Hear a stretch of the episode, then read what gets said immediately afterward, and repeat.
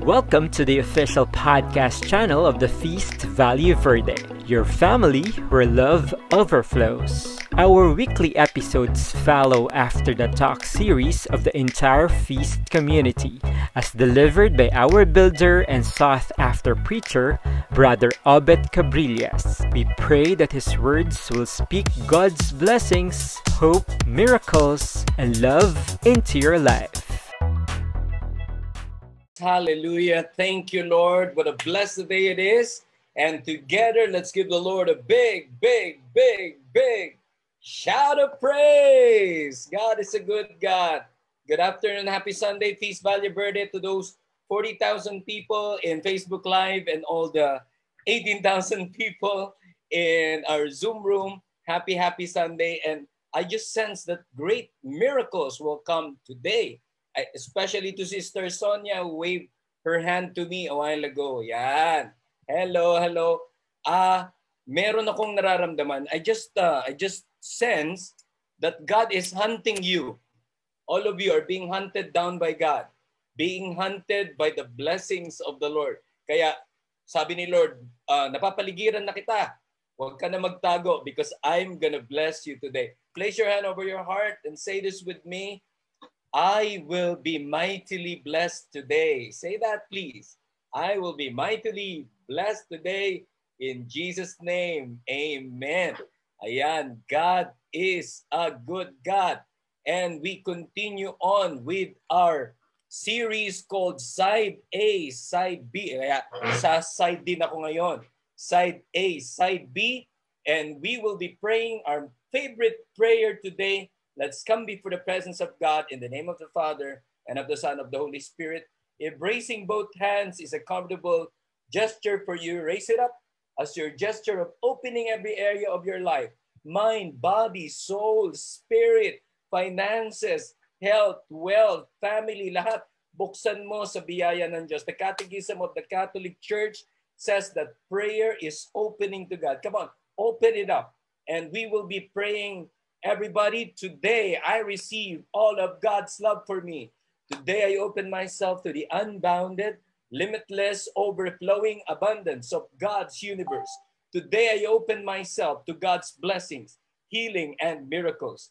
Today I open myself to God's word so that I become more like Jesus every day. Today I proclaim that I'm God's beloved, I'm God's servant, I'm God's powerful champion. And because I am blessed, I am blessing the world in Jesus' name. And everyone will say, Amen. God is a good God. Palakpakan naman kay Lord dyan, kahit virtual, kahit dyan sa, ayan, may nagsisay hi. Hello, Rina. Thank, thank you. Ay, naku, nakaka-bless naman sinabi. Ang pogi nyo naman po. Yan, thank you, thank you very much. We will be honoring the word today, everybody. Sing with me. Thy word is a lamp unto my feet and a light unto my path. We will be reading the scripture today and together from the heart. Matthew 18 21 22 says, Then Peter, approaching, asked him, Lord, if my brother sins against me, how often must I forgive him? As many as seven times?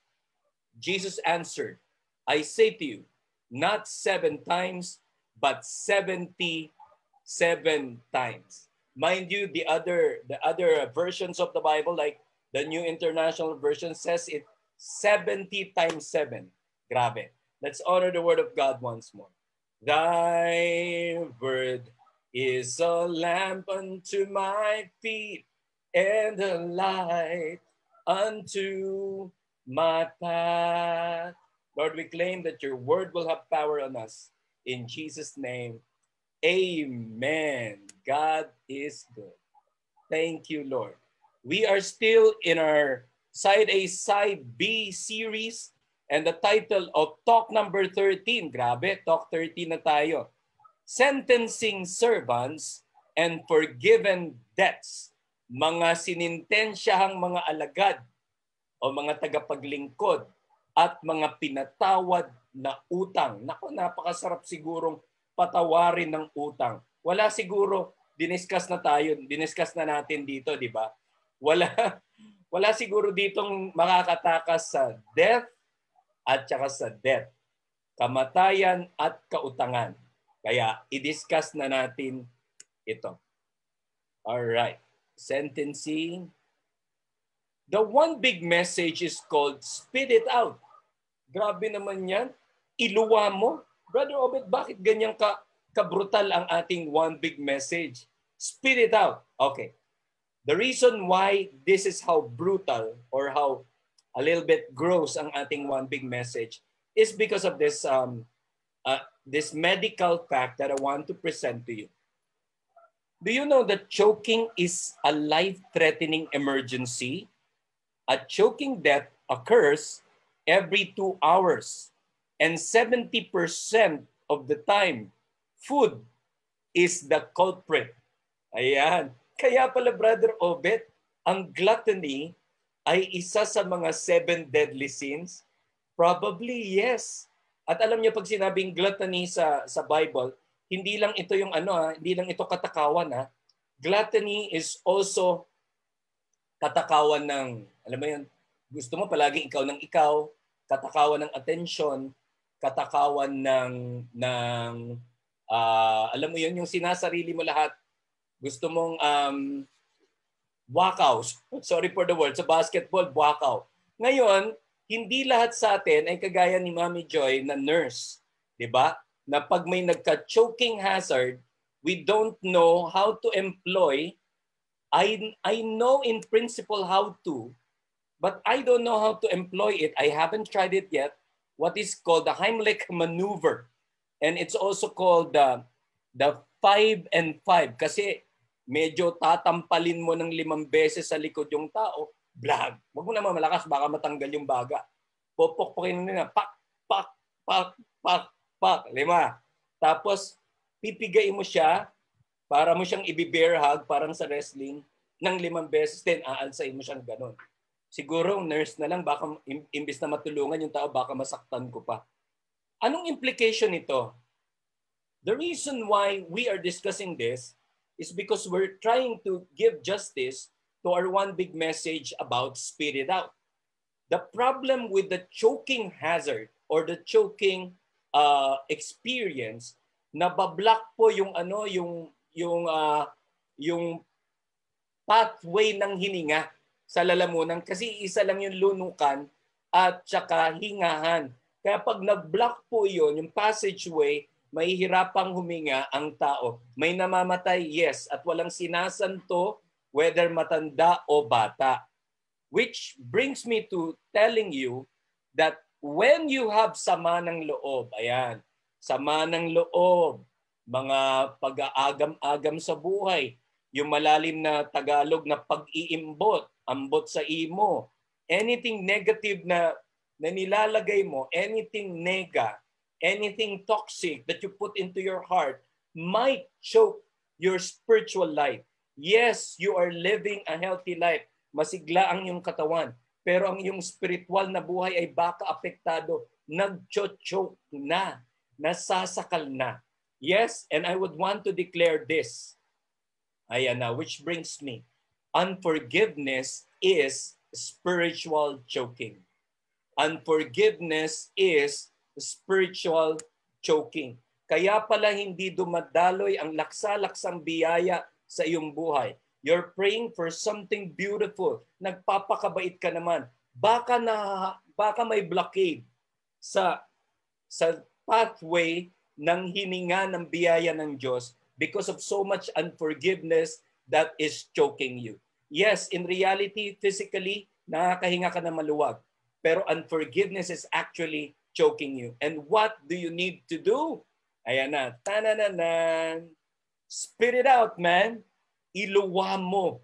Iluwa mo. Which brings me to the first part of the side A, side B.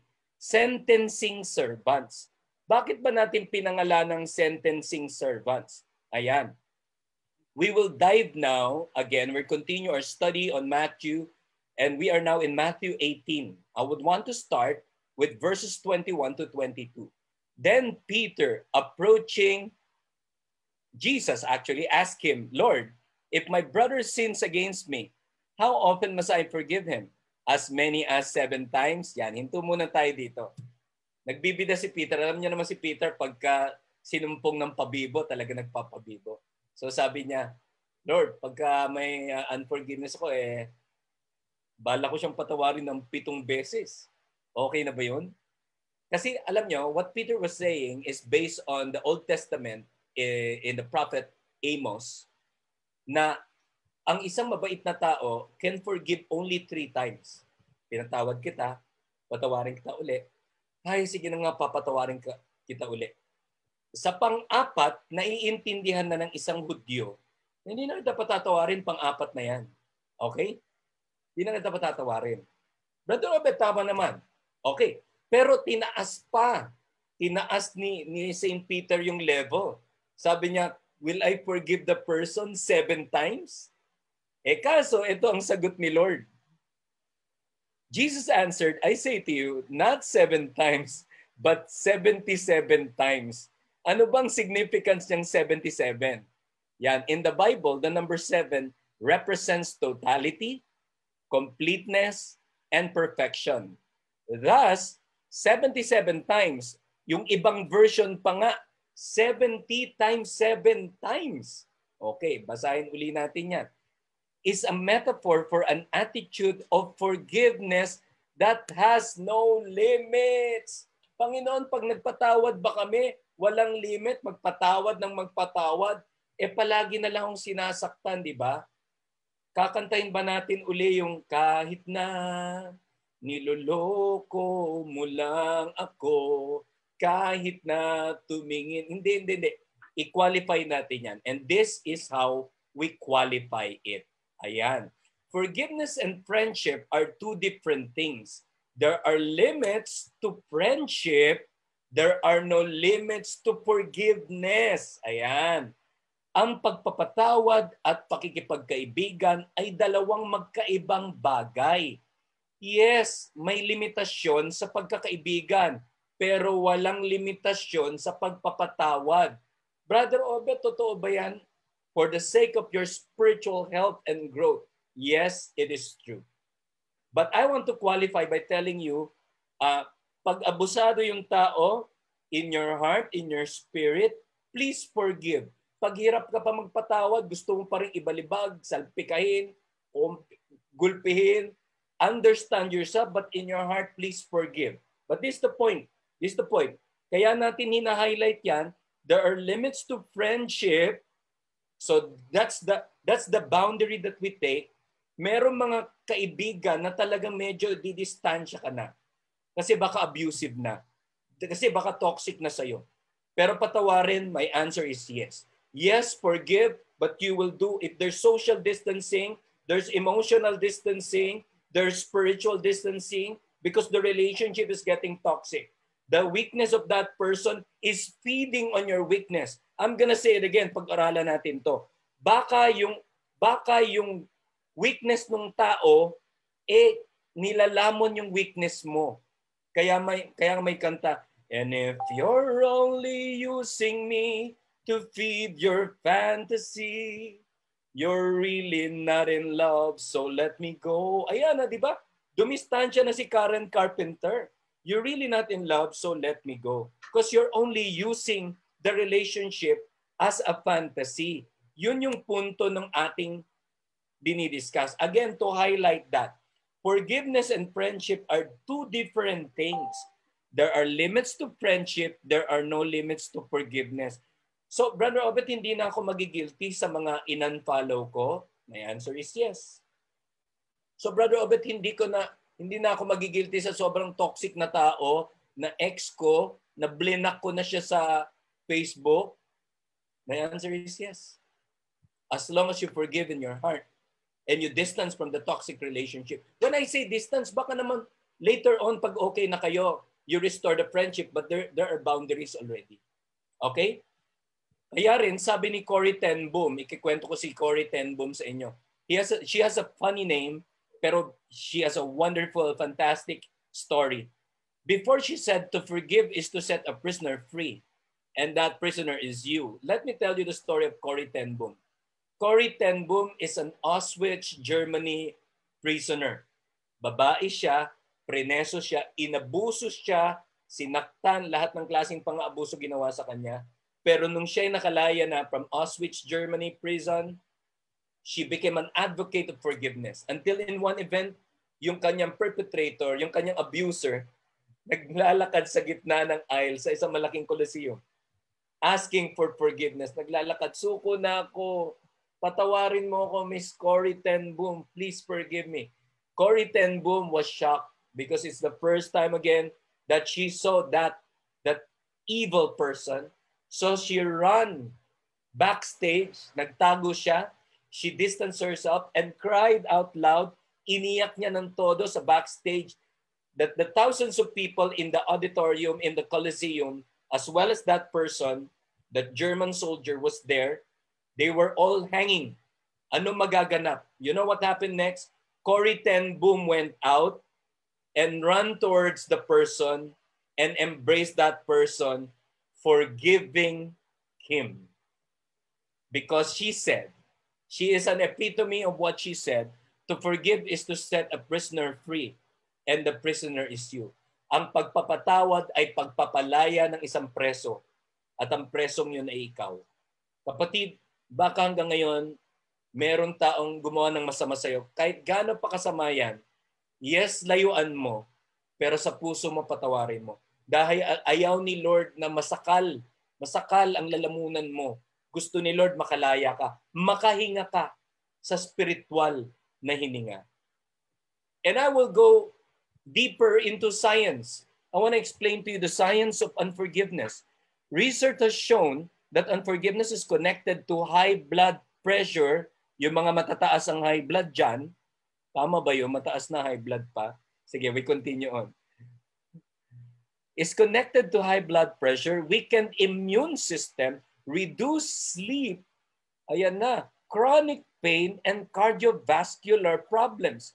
Because unforgiveness hinders the body's ability to heal, forgiveness exercises are now being included in cancer treatment plans for patients, said by Amanda Poet of Bellevue Christian Counseling. So may mga forgiveness activities na, may mga forgiveness session na.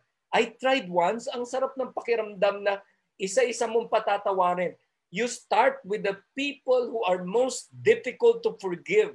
Yung pinakamatinding pananakit ang ginawa sa iyo. At pag nagawa mo yun, nakakalaya ang spirito mo. At hindi lang yun, pinapagaling pa ng Diyos ang pangangatawan, damdamin, and overall wealth and health ng iyong buhay. Overall wellness. And guess what? Maybe the hindrance to the blessing that you're praying for in your heart is probably a forgiveness away. So please forgive. Please forgive. Forgiveness is given, but trust is earned. Ayun. Kaya may distinction between friendship and forgiveness. Ang tiwala pwede uli.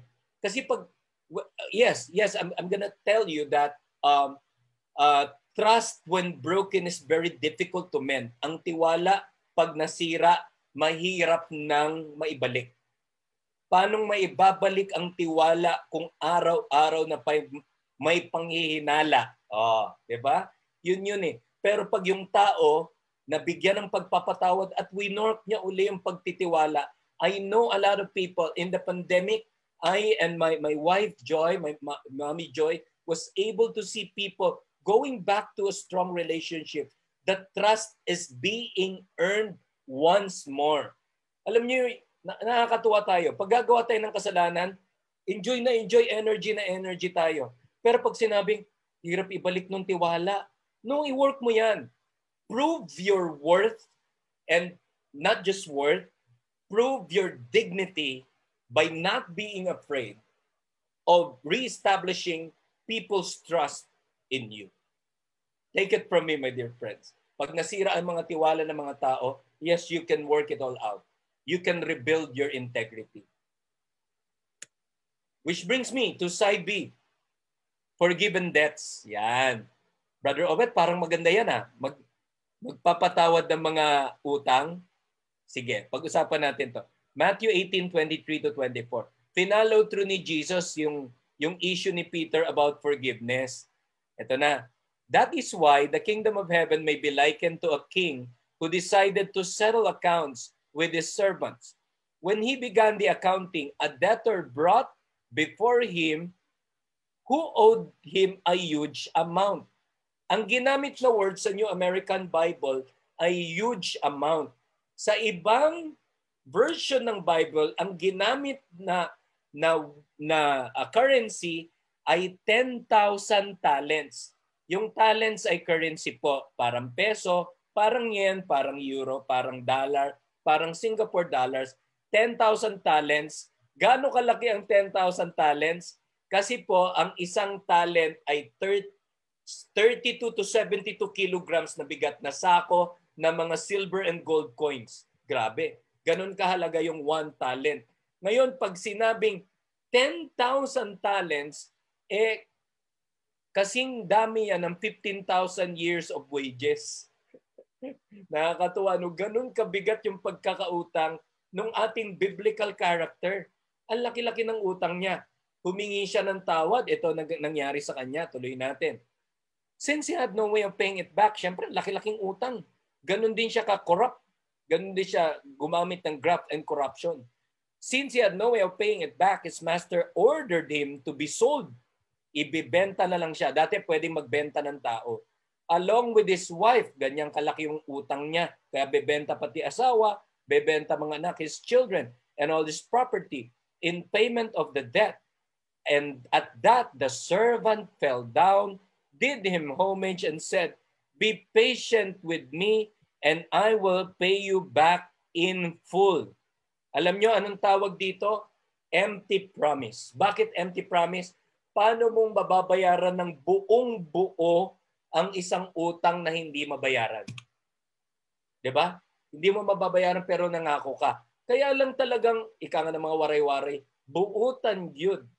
Buutan, mabait yung kanyang uh, kanyang boss. Move with compassion, the master of the servant let him go and forgave him the loan. I will be preempting the talk because I'm overwhelmed with the move with compassion. Ang laki-laki ng utang, may mas malaki pa pala doon. Ang mas malaki pa sa pagkakautang niya ay ang habag ng kanyang Panginoon. And that's how the mercy of God is flowing towards your life now. Pag nagpatawad ang Diyos sa iyo, talagang patawad na kumpleto. Patawad na siksik, liglig at pag-umaapaw. Take it from a person who's forgiven much by God. Ituloy natin yan. How is this possible?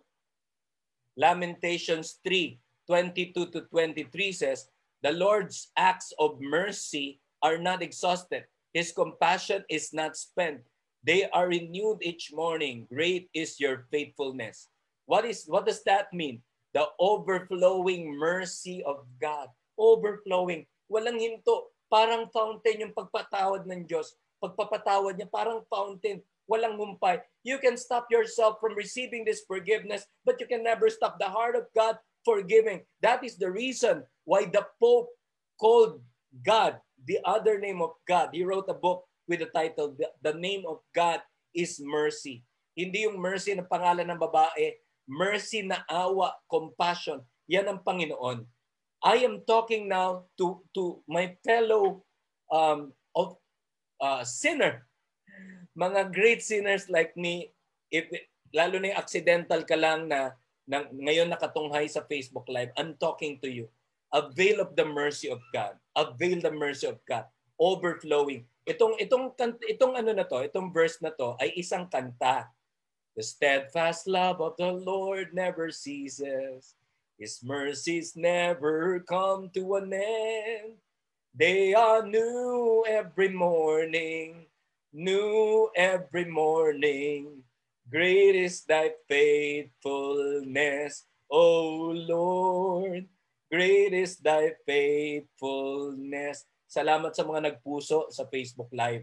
Ayun. May Tagalog yun. Pag-ibig ng Diyos ay walang pagmamaliw. Ang awa niya ay walang katapusan. Thank you, Marisa Puso. ito'y laging sariwa. Ayun, dami ng heart. Bawat umaga, dakila ang pag-ibig. Thank you, Direk. Mo, dakila ka, O Diyos. Ganyan ang pag-ibig ng Diyos. Gusto niya makahinga-hinga ka. Hinga, kapatid. Don't, don't just breathe with your physical breathing, but breathe spiritually. Receive the grace and mercy of God and exhale generosity. Receive the grace and mercy of God and exhale goodness. Receive the Holy Spirit and exhale service. That's the reason why you've got to spit it out, the unforgiveness in you, and just to let out the forgiveness in you. Please, sabi ni Lord, please come back. Please come back. Tuloy natin. Matthew 18:28 says, When that servant had left, he found one of his fellow servants. Ito na, nakita niya naman yung nagkakautang sa kanya, who owed him a much smaller amount. He seized him and started to choke him, demanding, Pay what you owe. Grabe, no? Siya naman ang naningil. At eto ang matindi, nung siya naningil, gusto niyang bayaran siya, nanak, nanakal pa. Mamaya natin bigyan ng reflection yan. Which brings me to another discussion. And the discussion would be four reasons you should forgive. Apat na dahilan bakit ka kailangan magpatawad. If you're ready, kindly type there in the chat box, I'm ready.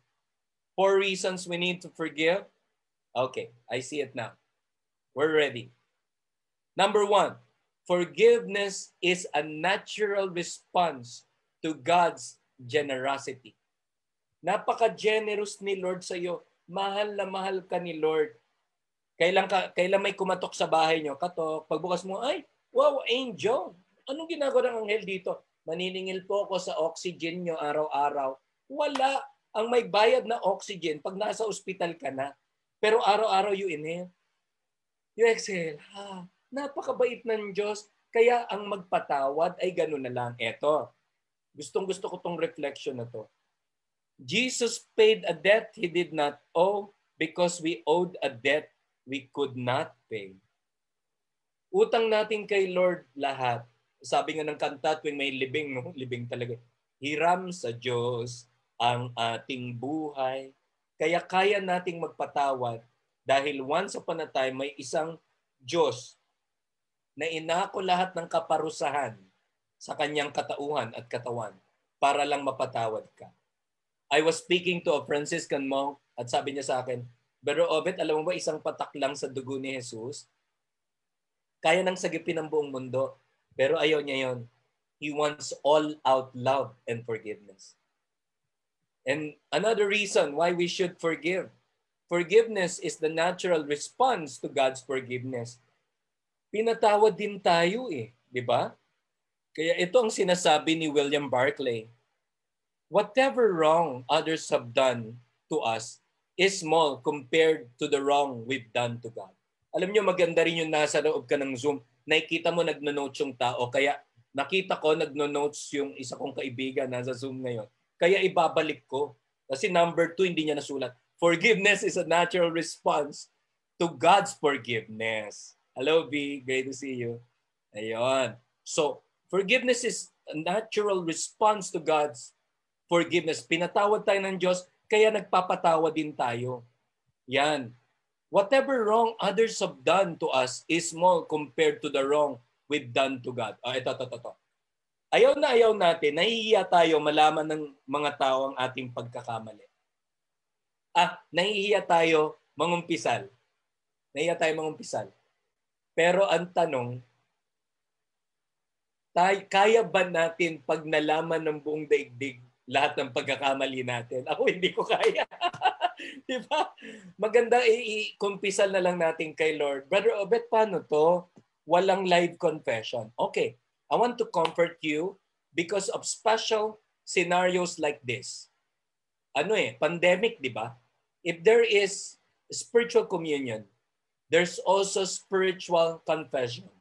Kung hindi pa available yung pare, one-to-one kayo ni Lord, Lord, dami kong atraso. Sabi mo sa kanya, wag mo naman lakas ang bibig mo, baka marinig ka ng mga kapitbahay mo. Asar-asarin ka. Yes, it is. Pero ito yon. The spiritual confession is also a promise that the soonest time you have an opportunity to to have a good confession, eh, i-avail mo rin yun. Yun, yun ang premise mo. Okay, let's go now to number three. Forgiveness is the natural path to healing. Nakita nyo naman kanina yung mga yung mga sakit na dulot ng unforgiveness. May alta presyon, may consumption, mataas ang high blood, parang parehas mataas na. High, high na, mataas pa ang high blood. At saka yung ano, doon ako na doon ako na nangamba doon sa yung immune system mo mababa. Why not just forgive so that healing will naturally take place? Again, number three is forgiveness is the natural path to healing. Okay? Lagyan natin ng example. Ito, babasahin na natin tuloy-tuloy yung mga naganap. When that servant left, he found one of his fellow servants who owed him much smaller amount. He sees him, sinaktan niya, sinakalpan niya, pay back what you owe. Ito, falling to his knees, his fellow servant begged him, Be patient with me, I pay you back in full. Alam nyo, ang utang nito by the denari lang. Anong klaseng, gano'ng kalaking utang? Siguro around 5 days, ano, 5 days wage. Denarius lang, hindi talent. Okay? Tapos hindi niya pinatawad. Pinakulong niya pa. Sobrang unfair, no? May mga ganyang tao na patawad. Ako, ako, the reason why I serve God is not because I am worthy. It's because of the privilege of being forgiven. Napatawad ako ng Diyos kaya gagawin ko lahat para lang, alam niyo, pagbabayad puri sa kabutihan ng Diyos. At marami ding taong nagpatawad sa akin. Pinatawad ako ng misis ko, pinatawad ako ng mga kaibigan ko, pinatawad ako ng nanay ko, pinatawad ako ng tatay ko, sa lahat ng kabalastugang pinagagawa ko. But he refused. Instead, he had him put in prison and he paid back until he paid back the event. Ito na. Now, ito na. Tinext nung ano eh. Tinext nung mga alagad. Nakita nila, ay may pinakulong. Pinatawad to ni boss. Tapos siya, nagpakulong siya. What happened, they were deeply disturbed and went to their master and reported the whole affair. Ayan na. Anong naganap? His master summoned him and said, You wicked servant, I forgive you the entire debt because you begged me to. Should you have not pity on your fellow servant as I had pity on you? Pinatawad kita eh. Tapos ginawa mo yan. Then in his anger, his master handed him over to the torturers until he should pay back the whole debt. So will my heavenly Father do to you unless each of you forgives his brother from his heart. Alam nyo, my wife is a nurse and some of you are listening now. V is also a nurse. And a, a lot of you are medical practitioners. And I, I told you many, many times over that there is such a thing as uh, totipotent cells.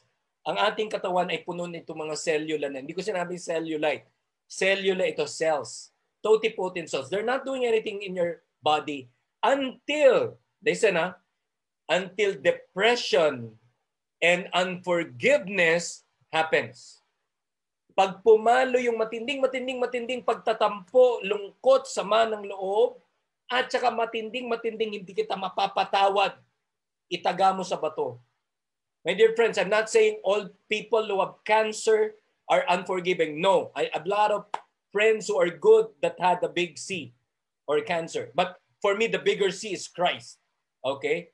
But many accounts, many accounts, not all of course, many accounts of the cancer of cancer of any kind is because of the deposits in the body of the, the totipotent cells are capable of manufacturing cancer cells.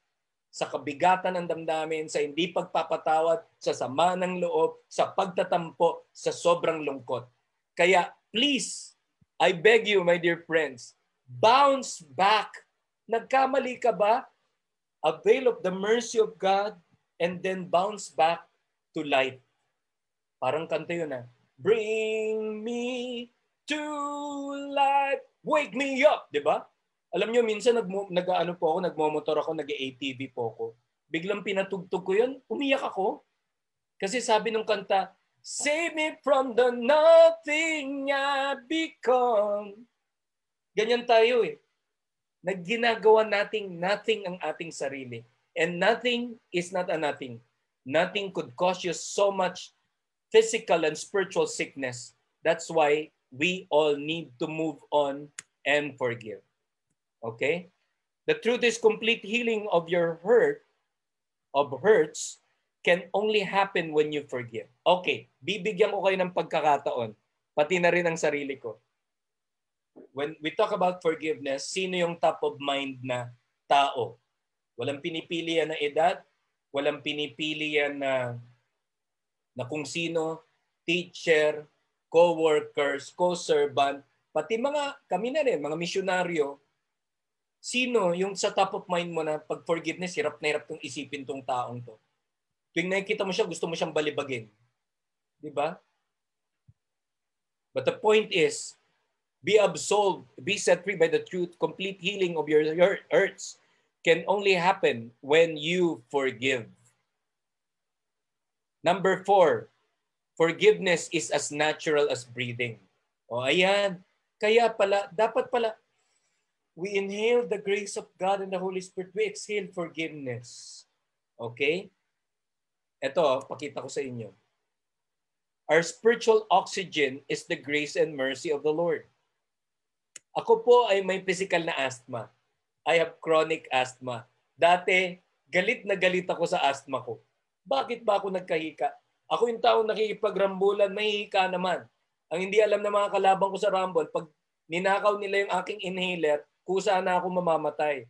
Pero nitong pandemic, nagpasalamat ako, may hika ako. Kasi isa kami sa unang batch ng nagpa vaccinate. Kaya pagka waki, ganun na ako kasi dalawa na eh. Yung pala may blessing. Pagka double double vaccination ka, ka na pala, may mga discount minsan sa ibang establishment. Tapos may mga lugar din na kailangan ng mga uh, swab test and so on. Basta may... Because Actually, my dear friends, our spiritual oxygen is the grace and mercy of God. Araw-araw mong i-inhale ang Holy Spirit, ang grace and mercy of God. Because when there's unforgiveness, macho-choke ka. And we will not do the Heimlich exercise, but the holiness exercise. Tuloy natin to. God created within us a spiritual respiratory system, the grace and mercy of the Lord, otherwise known as forgiveness forgiveness. Malinaw ha? Ihinga mo yung grace and mercy ni Lord, biyaya at awa. At ikaw din magpatawad ka. Hi Lord, pinapatawad ko na yung teacher ko ng elementary. Ine. Ay, ang bait-bait mo Lord. Thank you Lord. Thank you Lord. Hi Lord, pinapatawad ko na yung umutang sa akin. Pero sisingilin ko pa rin siya Lord. Hallelujah. Thank you Lord. Oh, sisingilin mo. Pero patawarin mo. Brother Obet, yung mga nagkakasuhan dahil sa ano, okay, in your heart, forgive. Pero discern it with your lawyer kung itutuloy yung mga ganyang complicated na na mga pangyayari.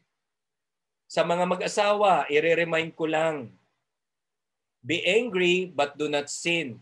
Do not let the sun set down on your anger and do not leave room for the devil. Huwag ipinagpapabukas ang sama ng loob. Mahirap matulog ng may sama ng loob. At hindi lang doon sa mag-asawa, ikaw mismo, Baka may kagalit ka, baka may inis na inis ka na tao. Bago matulog, ano muna, mag, mag, maligo ka. Maligo ka sa grace and mercy ng Diyos para para magaang ang iyong paghinga. Pag may unforgiveness, spit it out, man. Iluwa mo lang yan dahil hindi yan maganda sa iyo. We're winding down the road. We're winding down the road. Forgive because forgiveness is a gift we give to ourselves. Siya nga pala, Forgiveness is given not because the person deserves your forgiveness, but because you are a good person who wants to forgive. I'm to say it again. You forgive not because the person deserves your forgiveness. Do not wait until the person deserves your forgiveness. Patawarin mo na. Pero, you forgive because you are made well by God. Pinabait ka na ni Lord. Huwag mo nang intayin na masira pa uli ito. Riding down the road, we're about to end. Are you like the unforgiving servant who is choking someone else because he is choked up himself? Eh kaya pala yung isang servant nananakal eh. Kasi nasa, na, sakal siya. Pinatawad na siya pero hin, hindi niya in-apply sa iba yung kapatawaran. Maling-maling mali. Kandidato siya sa mga hassle ng buhay at ang pinaka-hassle na nangyari sa kanya, napatawad na na ipakulong pa kasi hindi marunong magpakabait. I don't know if I'm speaking to myself only, but probably in this talk, God is calling you. Anak, seryosohin mo ang pagpapakabait mo. I think tayong lahat apektado dyan. And my last verse, I will give a reflection on this, is this. Luke 7:47 So I tell you the one whose many sins have been forgiven hence has shown great love but the one whom little is forgiven loves little Silang mga napatawad na malaki nagmamahal din ng malaki o dakila sila mga maliit lang ang kapatawaran ay nagmamahal ng maliit lang mga kapatid hindi totoo na iba-iba yung ating kasalanan ang totoo yung appreciation natin sa kapatawaran ng Diyos. Pero i-highlight ko lang, totoong totoo din yung Word of God. Because I am a forgiven sinner. I am imprisoned one day. And until now, I can vividly recall that night I spent in the prison cell. We're around seven in that napakapanghe, napakabantot na preso. And that was the time I called on God. I was atheist. I've completely forgotten about the Lord. And then I said, Lord, kung totoo ka, palayain mo ako. And then I started singing, Teach me to trust in you with all of my heart, to lean not on your my own understanding. I just forget You won't give me what I can. Take me out of the dark, my Lord. And when I look at my co-prisoners, pati yung mayor umiiyak. And then I slept. I slept because for the first time in many years, I felt like ang sarap pala na humingi ng tawad. Can you imagine sa preso, sa loob ng preso ako, nakalaya yung spirito ko. And that's one, one of the most beautiful mornings that I ever experienced. Yung araw ang nanggising sa akin. Naalala ko tuloy yung kinakanta natin kanina. Ito'y laging sariwa, bawat umaga. Kabrillas! Sabi ng pulis. Kung may ibang kabrillas doon, tinawag ko na. Sabi ko, bakit po? May nagpiansa. Sabi ko, sino po? Mga brads ko ba? Hindi. Hindi, hindi nagpapakilala kung sino lalabas na po ako. Ayaw mo, lumabas na ako. Brothers and sisters, until now, I don't know who was the person who bailed me out. But I know who. His name is Jesus Christ. He set me free from a real prison. He is setting you free from the, the prison of unforgiveness, of resentment, and of whatever disease that you have. He is healing and setting you free today in Jesus' name. Lord, I want to pray for every person who's here gathered, who's watching. I want you to know that you are a direct object of God's mercy. God is forgiving you now, and the first opportunity for you to avail of the sacrament of confession. Embrace that opportunity. But I want you to know that God is forgiving you. And because God is forgiving you, please forgive the person who's hurt you, especially the ones that you recall top of mind. God is having you. Let us worship the Lord. Praise you, Jesus. We thank you, God. We honor you. We glorify you, Jesus Christ. We thank you. Hallelujah. Thank you, Jesus. Praise your name. Thank you for joining us for another episode of the Feast Valley Verde podcast. We look forward to having you in our online community as well, which you may find inside facebook.com slash groups slash FVV online community. See you again next Sunday.